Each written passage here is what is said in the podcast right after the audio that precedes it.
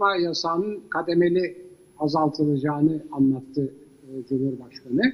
E, tabii özellikle yaşlılara yapılan e, sokağa çıkma yasağının azaltılması e, hiç doğru olmayan bir yöntemle yapılıyor.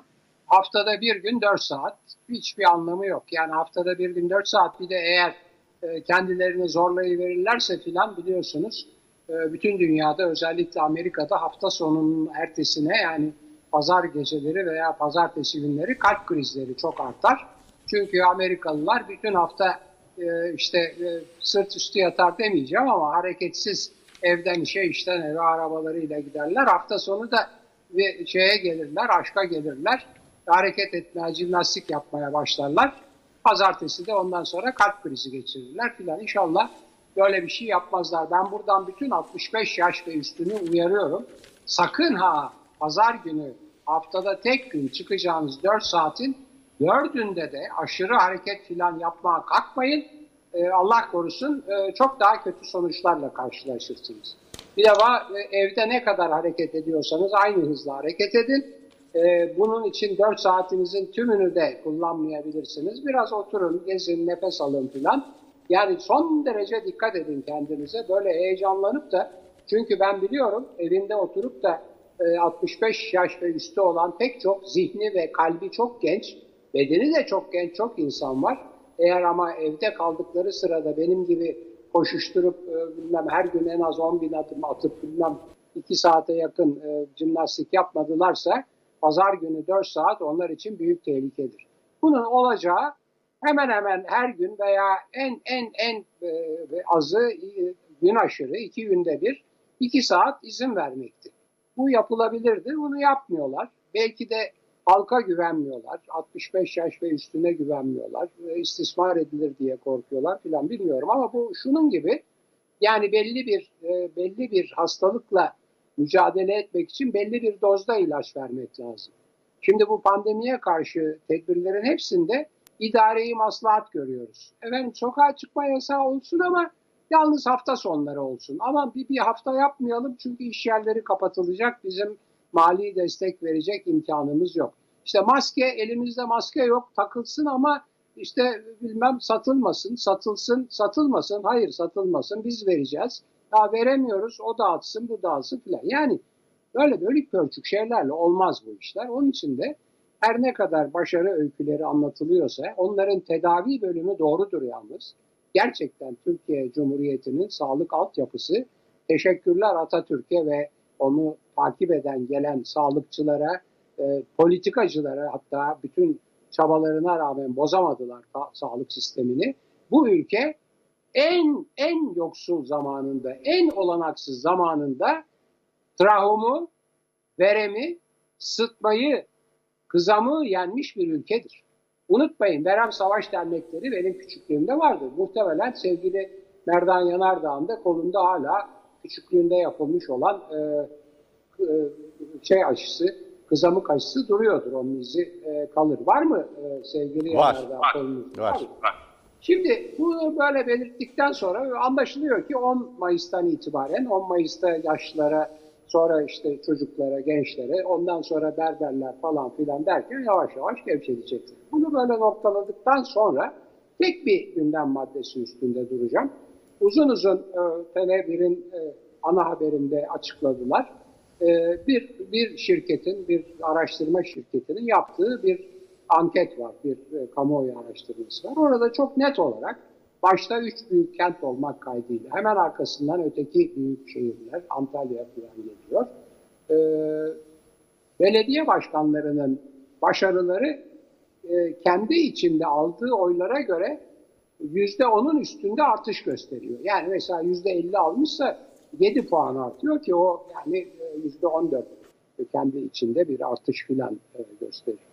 Şimdi buradan hareketle çok kısa bir şey söyleyip sevgili Yanardağ hemen size devreneceğim. Gündem çünkü çok sıkışık ve karışık barışların olayı var. İşte e, efendim e, yani bu oy, oy artışı var. Askıda e, askıda e, faturalar var. Enflasyon e, açıklandı filan. Siz burada çok güzel herhalde yorumlar yapacaksınız. Kraldan çok kralcıların baskıları ve saldırıları arttırmaları var filan. Şimdi ben bir tek noktaya işaret edeceğim. Bu çatışma e, stratejisi gerçekten mağdur olanlar açısından çok yanlış bir strateji değil. Nitekim AKP'yi iktidara e, taşıyan ve sonra iktidarda da ilk seçimlere kadar onun e, oy artışına e, yol açan e, strateji bu çatışma stratejisiydi. Sürekli bir mağduriyet oynandı. Dendi ki bizim haklarımız işte verilmiyor, eziliyoruz, şunu yapıyoruz, bunu yapıyoruz falan filan. Bir bölümü haklı, bir bölümü haksızdı ama e, yani bana kalırsa tam bir aldatmaca vardı. Nitekim o aldatmaca zaten şimdi tam anlamıyla ortaya çıktı. Kimsenin hak ve e, hukuk peşinde olduğu yok. Ya, kendilerine demokrasi, kendilerine hak isteyen bir siyasal kadro. Fakat mağduriyet edebiyatıyla çatışma stratejisinin birlikte gitmesinin bir anlamı var. Sonra zaman içinde bu mağduriyet e, kibire döndü. Yani mağdur edenler, mağdur mağdur edilenler, mağdur olanlar mağdur etmeye başladı. Ve mağdur ettikçe e, oy kaybetmeye başladı. Oy kaybedince paniklediler. Ya biz başarıyı nasıl elde etmiştik? Çatışma stratejisiyle elde etmiştik. Dolayısıyla hadi tekrar hızla çatışma stratejisine yüklenelim diye bugün bile aynı şey oldu. Yani bir e, baskıyı azaltıyorlar. Bir pandeminin e, belki de salgının azaltılmasına ilişkin güzel haberler verilecek. Kin, nefret işte e, falan neyse çok fazla onlara girmeyelim. Oysa sırf bu nedenle kaybettiler üç büyük kenti ve görmedikleri şey şu. Üç büyük kenti kazanan belediye başkanları bu çatışma stratejisine katılmıyorlar. Bu çatışma stratejisine asla yüz vermiyorlar. Tam tersi diyorlar ki biz bunlara yanıt vermeyeceğiz. Bizim meselemiz merkezi iktidarla değildir. Bizi engelliyorlar. Bize destek olmuyorlar ama biz işimize bakarız deyip işlerini yapıyorlar. Şimdi zaten seçimi de böyle kazandılar. İktidar bunlara yüklendikçe, saldırdıkça bunlar dediler ki ya onlar çatışmasını yapsın, kendisiyle kavga etsin. Biz barıştan, kardeşlikten, uzlaşmadan yanayız dediler. Hani sevgi pıtırcığı diye bazılarının böyle e, biraz da eleştirel bir tonda söyledikleri bir strateji tuttu. Üçü de kazandı. Ve öbürleri de tabii arkadan var. Malatya var, Mersin var, Varoğlu var, Adana var, çok var. Şimdi aynı şey, aynı şey iktidarın yanlışıyla devam ediyor ve bu sefer bu barış, sevgi, dayanışma nutuklarıyla kazananlar mağdur oldular. Halk bunları görüyor. Yani canlarını dişlerine takmış çocuklar çalışıyorlar. Canla başla yok maskeydi, ekmekti, açtı, içti neyse işte askı ve para topla parayı önlediler. İşte askıda yardım kampanyası başlattılar ve halk bunları görüyor. Şimdi bunları hem barışa ve dayanışmaya ve sevgiye karşı tavır alıp hem çatışma stratejisini izleyip hem mağdurken gururlu tam tersine kibirli olmaya ve insanları mağdur etmeye kalktıkları için de kaybediyorlar. Hala ısrar ediyorlar. Ya yapmayın Allah aşkına. Sadece siz kaybetmiyorsunuz. Ülke kaybediyor. Şunlarla anlaşın. Şu belediye başkanlarıyla toplantı yapın. Konuşun. Böyle kin, nefret bilmem ne işte bildiğiniz vesayetçi filan bırakın bunları. Bunlarla önleyemezsiniz oy kaybınızı. Halk çünkü artık hizmete bakıyor. Evet bir de tabii bu kraldan çok kralcılar bazı bazı maalesef e, yargı mensupları filan haksız hukuksuz bir takım kararlarla işte yani Rütük başta olmak kaydıyla bu mağduriyet duygusunu yani bunların kibirli davranışlarını daha da arttırıyorlar. Onlar zarar veriyorlar. İktidara zarar veriyorlar. Yapmayın. Kraldan çok kralcı olmayın. Hukuku, yetkilerinizi kötüye kullanmayın evlatlarım. Yapmayın. Bu devlete de, bu millete de, bu iktidara da zarar veriyorsunuz. Ve kendiniz de yanlış yapıyorsunuz. Evet, biraz fazla uzattım her şeye rağmen. Ee, galiba bu şeye çok takılıyorum. Stratejideki yanlışı o kadar açık bir şey ki Merdan Bey. Yani siz herhalde deli oluyorsunuzdur. Yani konuşmaya başlayınca kendimi tutamıyorum hakikaten. Bu kadar büyük, bu kadar göze batan bir yanlış. Çünkü şimdi artık yanlış da yapsa belediyeler mağdurlar. Artık ne yapsalar iktidar bizi engelliyorlar bahane bulacaklar. Neyse işte böyle. Evet hocam haklısınız. Arkadaşlar benim sesimde bir problem var. Ee, yayında bir problem var mı sesimde arkadaşlar? Tamam. Tamam. Pekala. Şimdi e, hocam ben bir haftayı hemen hemen ve bu hafta sonunu bir darbe tartışmasıyla geçirdik. Bir parça ona değinelim istiyorum. Çünkü bugün Canan Kaftancıoğlu'na yine saldırmış. Bu Cemal Engin Yurt var ya gidip Altay dağlarında ulumayı becerip de İstiklal Marşı'nı söyleyemeyen milliyetçi MHP milletvekili, ordulu. Ee, hatırlatalım 15 yaşındaki bir devrimcinin katledilmesinden de 15 yaşındayken bir devrimcinin, ordulu bir devrimcinin e, katledilmesinden de sorumludur kendisi. Herhalde yaştan vesaireden kurtarmış olmalı. Şimdi Cemal Engin Yurt e, yine e, tehdit savurmuş ve hem Özgür Özel'e hem e, Canan Kaftancıoğlu'nun sözlerine yönelik e, bu tehditler devam ediyor. Ben bir Twitter mesajında dedim ki bırakın darbeyi çağrıştıran, yani darbeyi teşvik eden, çağrıştıran, ima eden, çok dolaylı bir şekilde işaret eden bu iki kişinin e, bir kelime, bir sözcüğünü bulun, bir sözcüğünü bulun, bağlamına oturtarak bulun ve gösterin. AKP'ye üye olacağım dedim. Söz verdim. Hakikaten de bu sözümde duruyorum. Eğer bulurlarsa gidip AKP'ye üye olacağım. Hemen itiraz etti troller. Aman sakın gelme AKP'yi karıştırırsınız diye. Çok korkuyorlar. Yani ben AKP'ye üye olursam herhalde AKP çöker diye korkuyorlar. Korkmayın. Yani sizin doğrulanmış olmanız lazım bu duruma göre. Yani Canan Kaftancıoğlu ya da e, yani bir iktidara aday partinin il başkanı ve grup başkan vekilinin darbe çağırdığını, darbe çağrışımı yapan, darbeyi kışkırtan, darbeyi ima eden laflar ettiğini ileri sürüyorlar. Bir tane birisi kendini bilmez e, bir e, gençlik kolları üyesi de bir kavanoz mermiyi alıyor. Eğer reise bir şey olursa ya da darbe olursa CHP'lileri öldüreceğim diye. İlk önce önüme çıkan ilk CHP'lileri öldüreceğim. Vallahi otosuna şunu söylemek lazım. Otosuna şunu söylemek lazım. Bak senin abilerin de böyle başlamışlardı işe ama en sonunda kapağı askeri darbe istemekte buldular. Kim bu kadar kolay değil. Bu kadar kolay değil.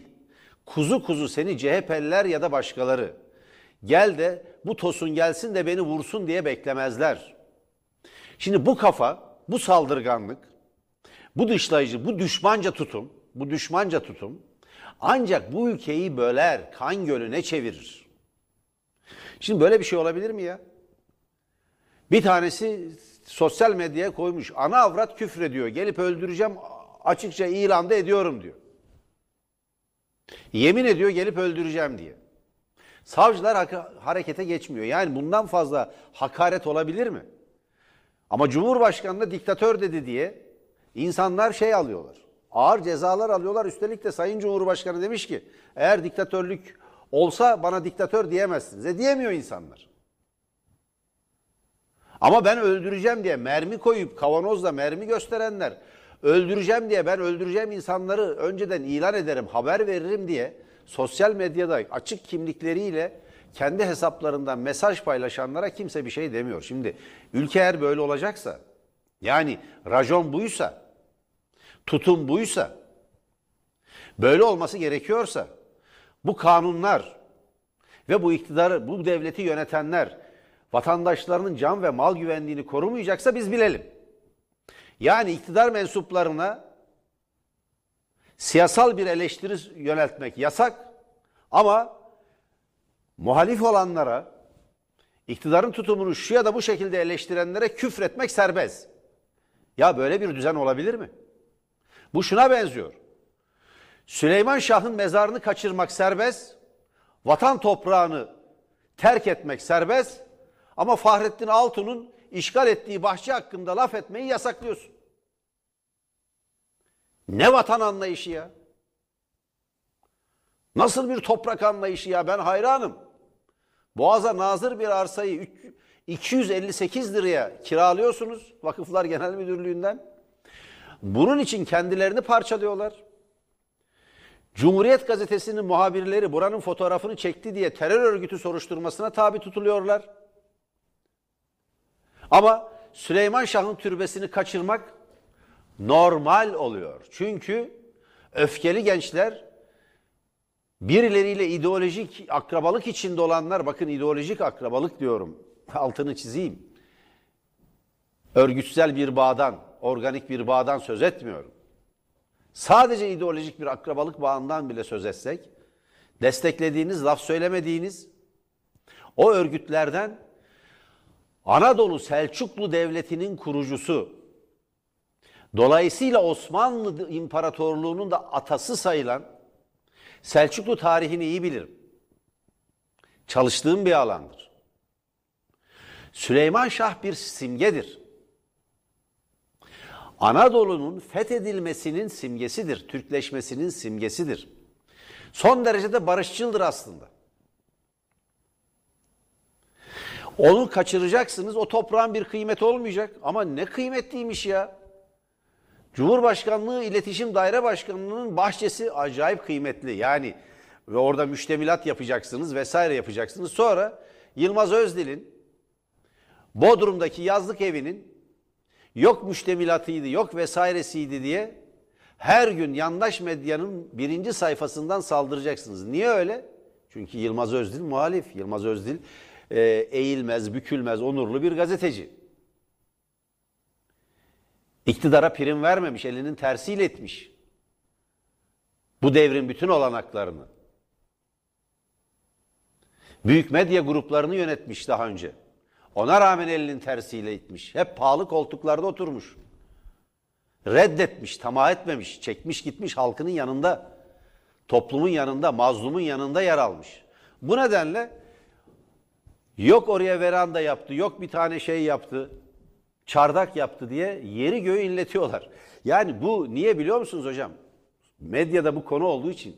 Yani bu Fahrettin Altun'un, Sayın Altun'un Boğaz'a nazır 258 liraya kiraladığı arsa meselesi ayaklarına dolandığı, başlarına bela olduğu için karşı taraftan neyi bulabiliriz diye baktılar onun üzerine gidiyorlar. Başka bir şey değil. Valla Süleyman Şah'ın e, yani bin yıl sonra adamın mezarını, rahmetlinin mezarını alıp Suriye topraklarında gezdirmek ayıbı yeter size. Yani o kıymetsiz ama Fahrettin Altun'un bahçesi acayip kıymetli. Bizim de hala e, sürekli basın kartımızı inceliyorlar. Üç yıldır inceliyorlar hocam. Kartın neresi kaldı bilmiyorum incelenmedik. Hala vermediler, göndermediler hala. Şimdi hemen darbe söylentisine gelip size bırakacağım.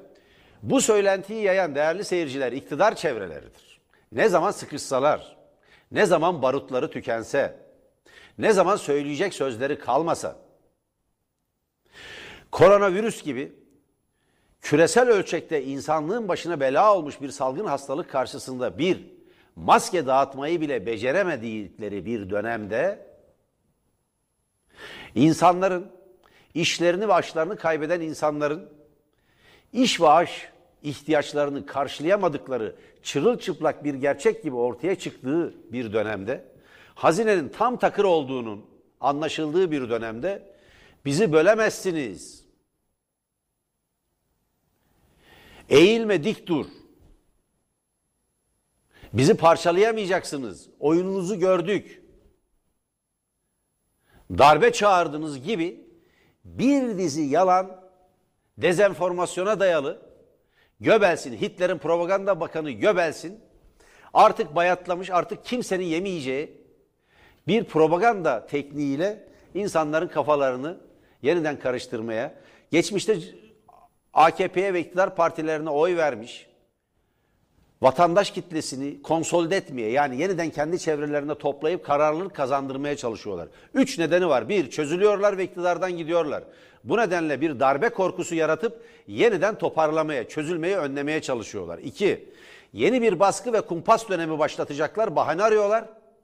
Barışların davası, gazetecilerin tutuklanması ve bir hukuk skandalı olan iddianamenin hazırlanma süreci bunun en açık kanıtıdır. Bir baskı ve kumpas dönemi için bahane arıyorlar.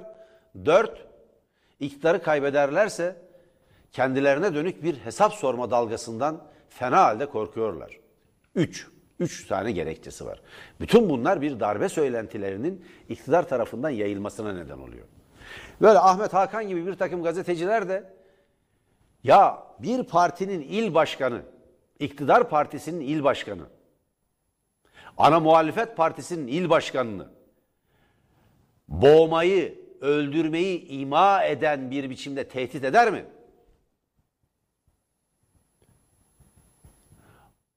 Boğaz derinmiş, suları da serinmiş. Ayağını denk alsınmış Cumhuriyet Halk Partisi'nin il başkanı. Valla tarih bunları not ediyor. Bakın tarih bunları kaydediyor.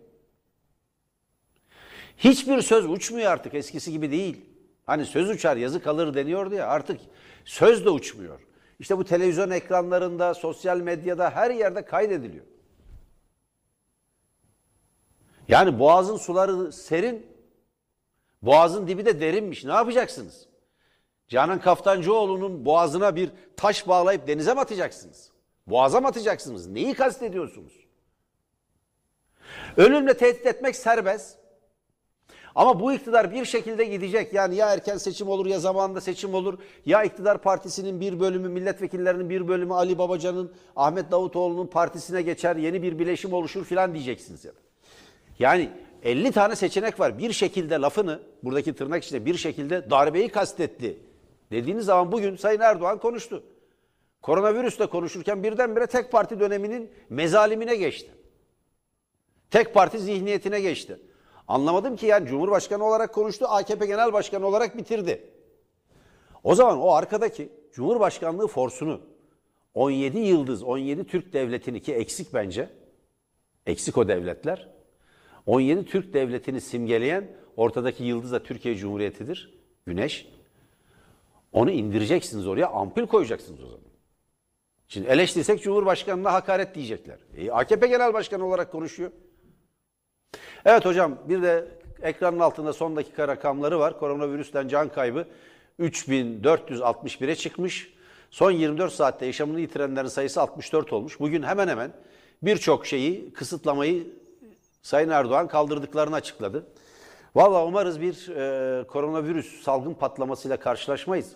Yurttaşlarımızın yine de çok dikkatli olması, çok kontrollü olması gerekiyor. Çünkü berberler, e, kuaförler açılacak, AVM'ler 11'inden itibaren kontrollü bir şekilde açılacak, taksiler çalışacak vesaire. Yani gerekli koşullara sahip olduğu tak, e, e, takdirde deniyor ama hijyen koşullara buna ne kadar uyacaklar, denetim ne kadar yapılacak bilemiyoruz. Buyurun hocam. Ben de uzattım ister istemez. Yok yok gayet yani e, ben bir şimdi ya esasında e, belki e, bu 18 dakikanın e, genel yapısını da böyle götürmek lazım bundan sonra. E, pek çok konuya değinip böyle yüzeysel geçmek yerine tek bir konuyu ele alıp derinliğine irdelemek. Yani benim yaptığım gibi mesela işte başta yapmaya çalıştığım gibi tam belki yapamadım. E, yapamadıysam iyi anlatamamışımdır. Ama çabalıyorum iyi anlatmaya. Yani işte çatışma stratejisinin ancak mağduriyet durumuyla birlikte kullanılabileceği ve başarılı olabileceği, tam tersine mağdur edenlerin çatışma stratejisini kullanmaya başladıkları zaman zalim konumuna düştükleri ve sürekli oy kaybedecekleri, kay katlanmak yerine kaybettikleri oy tersine e, bir süreci başlatacaklarını işaret etmem. Sizin de tam onun üstüne bu darbe söylentilerini analiz etmemiz bence çok doğru oldu. Orada tabii bütün bu yanlışların sonucu olarak e, yaptıkları her e, yorum e, ve kullandıkları her e, ne diyelim e, artık strateji de değil de taktik terslerine e, tersine dönüyor ve kendilerine zarar veriyor. Bu darbe meselesinde ben şöyle bir sosyal medyaya baktım.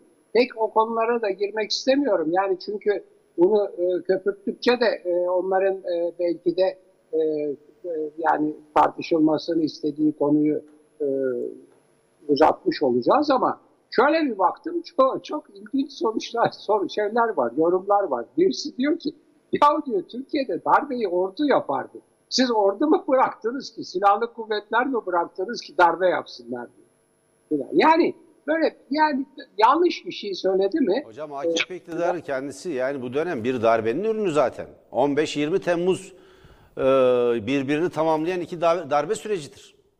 Aynen. Şimdi başka oradan işte ordu mu bıraktınız ki ordu darbe yapsın diye bunları eleştiriyorlar. Bir de bir e, büyük bir bölüm de ya darbeyi siz kendiniz 20 Temmuz'da yaptınız. Ondan önce işte 16 Nisan halk oylamasıyla e, yaptınız. Ondan önce 10 10 10 10 12 Eylül'de 12 Eylül'de 2010'da e, mezarından kalkıp insanlara oy verdirttiniz ve, ve e, yargıyı kendinize bağladınız, darbeyi siz yaptınız diye insanlar darbe üstünden gerçekleri ifade etmeye başladılar. Bence bu lafı bir an evvel e, sonuçlandırsalar ve artık e, birazcık e, kullanmamaya başlasalar kendilerine büyük hizmet ederler.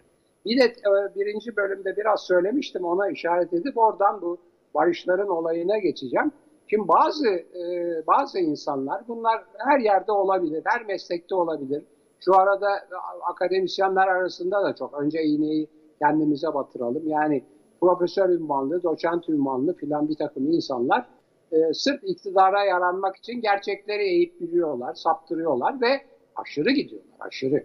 En önemli tarafı o. Durup dururken böyle garip saldırılar, garip e, iddialar ortaya atılıyor. Ya insan şaşırıyor ya böyle şey söylenir mi filan diye. Şimdi bunların arasına, bu mesleklerin arasına bazı hukuk ve e, yargı mensupları da katılınca felaket oluyor. E, en başta demin örneğini verdim. Yargı mensupları değil ama bir devlet kurumudur e, ve yapısı da yanlıştır zaten. Rütük giriyor işin içine.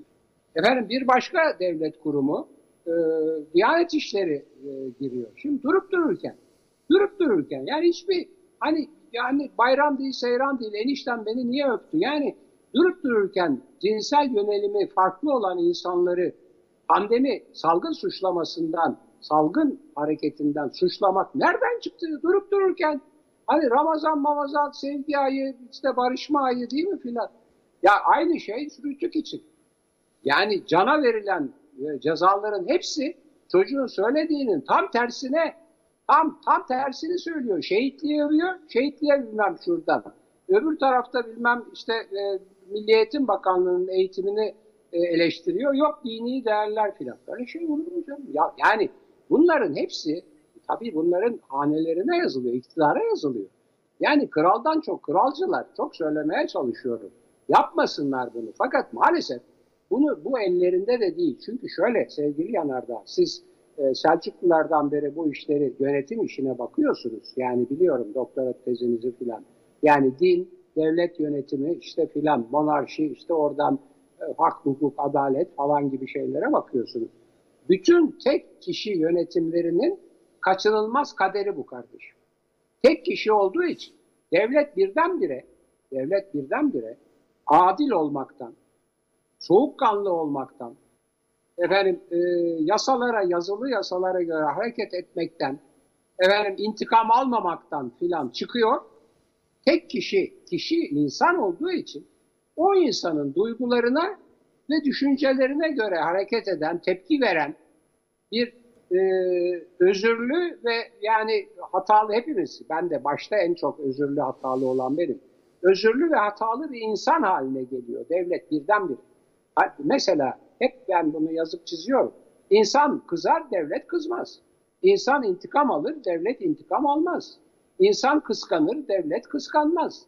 Ee, yani insan zaman zaman öfkelenir, adaletsizlik yapabilir, devlet adaletsizlik yapmaz filan. Devletin bu özelliği kayboluyor. Şimdi bu kaybolunca hem göze girmek için hem etrafındakilerin arasındaki e, ayak oyunları vesaire e, yani gözdeler arasında göze girmek için çıkan işte krallara, padişahlara bakın görüyorsunuz bunları. Aynı şey şimdi olmaya başladı. Onun için tek kişinin gözüne girmek için kraldan çok kralcılığı önlemek mümkün olmuyor. Yani bu bu fevkalade yanlış bir şey. Halbuki eğer tek kişi yönetimi olmasa e, hiç bir insan o tek kişinin gözüne girmek için aşırılıklara ve devletin kurallarına, adalet duygusuna, hukuka aykırı davranmaya cesaret edemez. En en klasik örneği Rütük. Evet, yani bunun üstünde durup buradan ya bu Barış Pehlivan, e, e, Barış Terkoğlu, e, Murat Ağırel ve Hülya Kılınç'ın tahliye taleplerine yapılanı herhalde e, yani Tele1'in ana haberinde söylediniz. Herhalde siz de çok yakından izlediniz. Ya geçen sefer işte aldır küldür böyle tam ne olduğu bilinmeyen bir biçimde mahkeme, sulh ceza yargıcı bunu reddetmişti. Bu sefer bırakınız sanıklara haber vermeyi, avukatlarına bile haber vermemişti. Barodan, başka avukatlar istemişler. Yani 8 tane bunların vekalet sahibi avukatı varken haber bile vermeden bir takım avukatları çağırıp derhal reddetmişler. Ya böyle bir şey olabilir mi? Yani bu 1200'lerdeki Magna Carta'da bile bu işte düzenlenen bir şey ya. 2020'deyiz yani 820 yıl sonrasındayız bu işin. Yani yapmayın bunları. Bunlar bunlar iktidarın aleyhine gidiyor. E, belediyeleri önlemeyiniz. Belediyelerin ellerini tutmayınız. Hep o halk sizi size bir daha asla oy vermez böyle giderseniz. Evet. Hocam süremiz doldu. Arkadaşlar uyarıyor. Ee, ben e, bu konuda bir değerlendirme yapacaktım ama vakit kalmadı. Ee, yarın değerlendirme yapalım. Evet Rütü'nün kararı bize bugün tebliğ edildi. 6 ee, Mayıs'tan itibaren 3 gün daha yayın durdurma e, cezasını uygulayacaklar. Biz itiraz ettik. İtiraz eğer yarın sonuçlanmazsa yürütmeyi durdurma e, yönünde itiraz ettik. Evet çarşamba, perşembe ve cuma günleri sabah gün başlıyor programı olmayacak. E, para cezasının da e, yerine getirilmesini talep ettiler. Çarşamba günü de onu e, ödemeye çalışacağız. Bu konuda bu süreçte seyircilerimizin çok yüksek desteği var ama çok teşekkür ediyorum kendilerine. İsimleri okuyamıyorum süremiz de doldu ama kalbimize yazılan isimleri hiçbir zaman unutmayacağız. Bizde mahfuz bu isimler bizde saklı. Çok çok teşekkür ediyorum e, bu mücadeleyi birlikte e, başaracağımıza, bu karanlığı, bu ablukayı birlikte dağıtacağımıza olan inancımızı pekiştiriyorsunuz. Sağ olun, var olun. Yarın hocam barışlar konusunu değerlendirelim. Hoşçakalın değerli seyirciler. Hoşçakalın değerli seyirciler. Sizle övünüyoruz. Gittikçe bu haksızlıklar, hukuksuzluklar Türkiye'de demokrasi bilincinin yerleşmesine yol açıyor. Onun için gerçekten benim belki yıllarca üniversitede verdiğim derslerden daha önemli sonuçlar çıkıyor. Size size teşekkür ediyorum. Tele1'i de kutluyorum.